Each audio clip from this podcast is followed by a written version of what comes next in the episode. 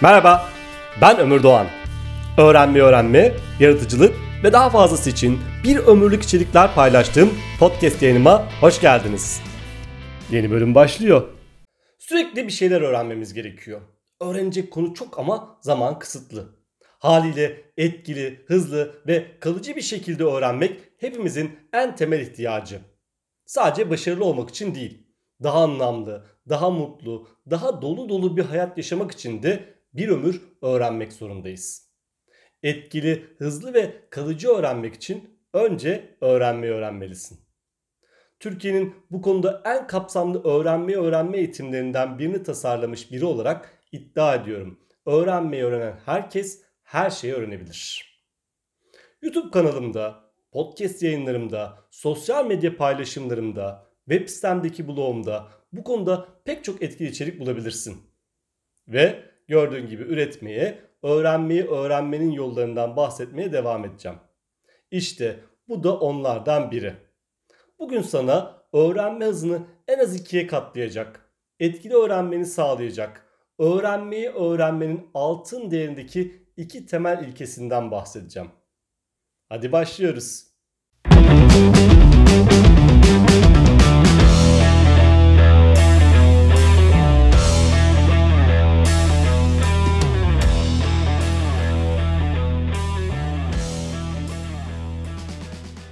Bir, öğrenme sürecini baştan belirle.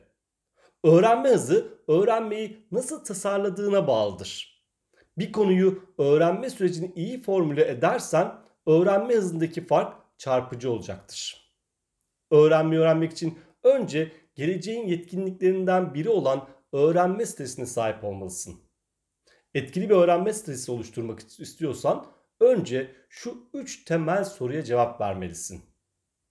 Birincisi neden öğrenmeliyim? Amacın net değilse, hedefin ortaya konmamışsa etkili ve hızlı öğrenemezsin. Örneğin diyelim ki insanlara hayır diyemiyorsun. Önümüzdeki 6 ay içinde insanlara hayır demeyi öğreneceğim bir öğrenme hedefidir. 2. Neyi öğrenmeliyim? Yani öğrenme hedefine ulaşman için neyi öğrenmen gerektiğine karar vermelisin. Neyi öğrenmen gerektiğini bilmiyorsan bilgi yığını arasında kaybolur, motivasyonunu kaybeder ve öğrenemeyeceğini düşünüp pes edersin. Ya da öğrenme hedefine alakasız şeyler öğrenir, zaman kaybedersin. Örneğimize devam edelim. Hayır demeyi öğrenmek ne demek? Nasıl hayır denir? Hangi durumlarda hayır demeliyim? Hayır demenin yolları nelerdir? gibi alt başlıkları belirlemeli ve bunları bir öncelik sırasına koymalısın. 3. Nasıl öğreneceğim? Hangi kaynakları kullanacağın, nasıl bir öğrenme planı yapacağın, hangi yöntemlerle öğreneceğin, öğrendiklerini nasıl deneyimleyeceğin kısmına burada cevap vermelisin.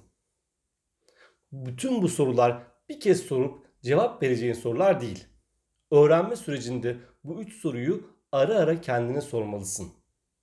Örneğin öğrenme sürecinin bir yerinde e bunu gerçekten öğrenmem gerekiyor mu? Başlangıçtaki nedenim hala geçerli mi diye kendine sormalısın. Ardından seni hedefine ulaştıracak doğru şeyleri mi öğrendiğini arada gözden geçirmelisin. Yanlış şeyler öğrenip boş yere zaman kaybedersen bu öğrenme hızını haliyle azaltacaktır. Acaba doğru bir şekilde mi öğreniyorsun? Öğrenme yöntemin konuya ve sana uygun mu? Daha basit öğrenebileceğin araçlar var mı? Geldik ikinci başlığa. 2. Öğrenmek için önce anlamalısın. Anlamıyorsan öğrenemezsin. Şaka yapmıyorum. Çoğu insan bu hatayı yapıyor. Bir konuyu anlamadan öğrenmeye çalışıyor. Ben buna yetkinlik yanılsaması diyorum. Anladım zannediyorsun ve devam ediyorsun. Böylece temeli sağlam olmayan bir bina inşa etmeye çalışıyorsun. Haliyle o bina yükselmiyor ve bir yerde çöküyor. Ve bu senin suçun değil. Herkesin aynı konuları aynı şekilde öğrendiğini varsayan, herkesin aynı müfredatı aynı sürede tamamlamasını bekleyen bir eğitim sisteminde yetiştik.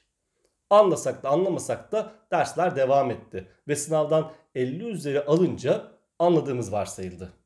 Oysa ki bırak bir sınavdan 50 almayı 90 bile alsan bunun anlamı hala öğrenemediğin şeyler var demektir. Bu bundan sonra öğreneceğin her şeyin eksik bir altyapı ile ilerleyeceği anlamına gelir. Temeli sağlam olmayan bir bina demiştim hatırladın mı? Öğrenmeye devam etmek için konunun her şeyi öğrenmen gerek. Gerek bunu söylemiyorum, gerek demiyorum. Bu mümkün değil. Elbette bazı kısımların netleşmesi ileride mümkün hale gelecektir. Ama temelleri, ana fikri mutlaka anlamalısın. Anlayıp anlamadığını anlamak için ise devam etmeden önce kendini sık sık sınamalısın. Sınamak deyince de gözün korkuyor değil mi? Çünkü yine eğitim sistemi sana sınavın sadece başarının ölçmeye yaradığını öğretti. Oysa sınama öğrenmenin bir parçasıdır. Öğrenmenin pekiştirilmesidir. Hadi bu iki altın ilkeyle ilgili, buraya kadar anlattıklarımla ilgili çok güncel bir örnek vereyim. Birazdan anlatacağım örneği birebir uyguladığım ve işe yaradığı için gönül rahatlığıyla tavsiye ediyorum. Diyelim çevrende çok fazla konuşulduğu için e, kripto para madenciliğinin ne olduğunu merak ettin ki ben merak ettim ve bunu anlamaya çalışıyorsun. Bunu öğrenmek için kendine bir öğrenme hedefi koydun ve 2 hafta içinde günde 30 dakika ayırarak bunu babama anlatacak kadar öğreneceğim dedin. Harika ve smart bir öğrenme hedefi öyle değil mi? Ardından bu konuda neler öğrenebileceğinle ilgili Google'da hızlı bir tarama yaptın ve blok zincirinin ne olduğunu öğrenmen gerektiğini anladın. Blok zinciriyle ilgili yaptığın hızlı bir Google aramasının ardından blok zincirini anlamak için kriptografi, şifreleme, kriptografik imza, hesap defteri, SHA 256 fonksiyonu gibi şeyleri de öğrenmen gerektiğini fark ettin. Ardından bütün bunları listelemelisin. Peki bu konuları hangi sırayla öğreneceksin? Muhtemelen izlediğim videolardan biri neyi hangi sırayla öğreneceğinle ilgili sana fikir verecektir. Ki genellikle öyle olur. O halde artık öğrenme sana karar verdin. Önce blok zincirinin ne işe yaradığını öğrenmelisin. Ardından blok zincirinin ne olduğunu ve bunun kriptografi ile ilgisini anlamalısın. Yine ardından şifrelemeye ve kriptografiye neden ihtiyaç duyulduğunu, nerede kullanıldığını anladıktan sonra bu ihtiyacı karşılamak için blok zincirinin nasıl çalıştığını anlayabilirsin. Ama hala kripto para madenciliğini tam olarak öğrenmek için kat edecek mesafen var. Devam etmeden önce burada durup bir öncekileri anladığından emin olmak için kendini test etmelisin. Eğer böyle bir test zor geliyorsa zaten bir sonraki başlıkta takılacaksın ve geri dönmek ihtiyacı hissedeceksin. Bu da bir tür test test aslında. Ya yeter ki sen buna bir test gözüyle bak ve geri dönmekten çekinme, buna üşenme. Bunu anladıktan sonra kriptografik imzanın ne olduğu ve ne kadar güvenli olduğuyla ilgili öğrenmeye devam edersin. Bu kriptografik imzanın blok zinciriyle ilişkisini anlayınca kripto para madenciliğinin ne olduğunu anlamaya biraz daha yaklaşmışsın demektir. Ama hala anlaman gereken şeyler var. Mesela hesap defteri nedir? Bu hesap defterini kim tutuyor? İşlem kanıtı ne demektir? SHA 56 fonksiyonu ne işe yarıyor gibi başlıkları öğrendikten sonra artık kripto para madenciliğini anlayabilecek noktaya gelebilirsin. Şimdi kripto para madenciliğini öğrenmek için nasıl bir sıra izleyeceğine karar vermiş durumdasın.